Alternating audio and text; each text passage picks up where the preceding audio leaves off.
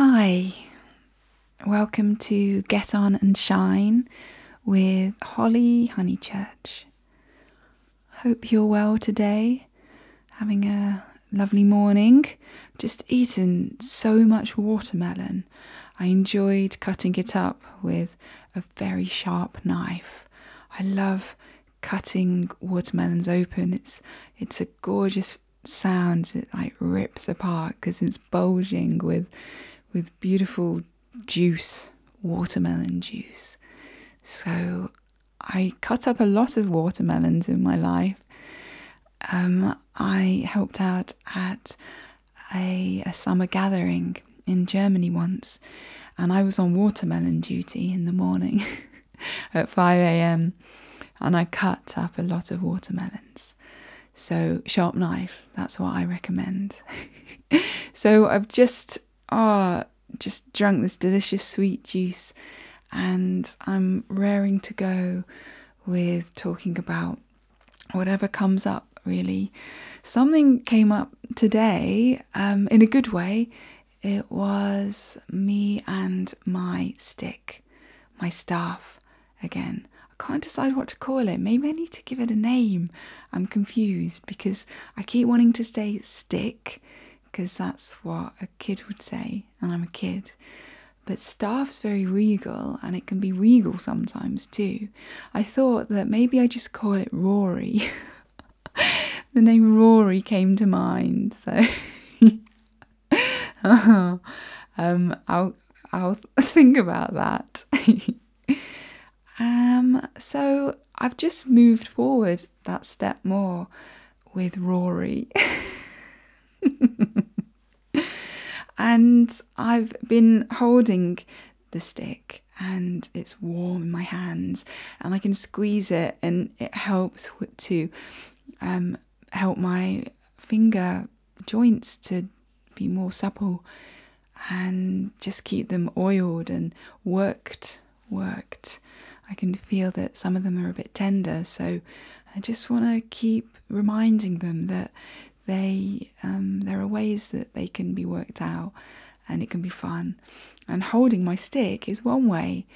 And i felt like a bit of a like a, a white witch or a white wizard. And i was balancing the stick over my my hand on top of my hand o- over my fingers. So every single movement was very um, thought about. I didn't want it to mis- overbalance and fall off. So what happened was I started like moving and flowing with with my body and with the stick so that it it didn't um, yeah fall off and I was squeezing my my fist and I was um, expanding my hand, all while balancing a stick. So going up my arm into my shoulder, the strength it needs there just from having resistance against something. That was my right arm and hand. And then when it came to trying to balance it on my left arm and hand, it felt like an unruly teenager. Um, and it was it was woo woo like nearly falling off all the time and it made me laugh out loud. The difference in the two sides of me. Hmm. So the stick is is in my life very much. I have ordered a skipping rope which arrives today. I had a dream recently about getting a skipping rope. So I've got one and it's wooden, it's got grooves in it, and it's got a leather I'm really excited about it. Since being in this incredible courtyard with no ceiling, it's meant that I've been able to launch around with my stick and stretch my arms really wide with it. Um, and yeah, I've been a bit um, caged, I think, in certain houses. I've, I haven't been able to use it.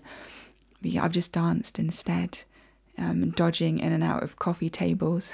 coffee tables are not something that's going to be in my future home. I think they take up way too much space in the middle of the room. I prefer a side table. And then you've got all this room that before would have been blocked up. Yeah, it's it's something a dancer needs to think about, and uh, and anybody who wants to stretch really. So this I've been spoilt. The place we're going to next in Norfolk, that's going to have a big outdoor space. So yeah, I can't wait to to try that one out too. I like this one here because it's got that mandala on the floor and flowers all around.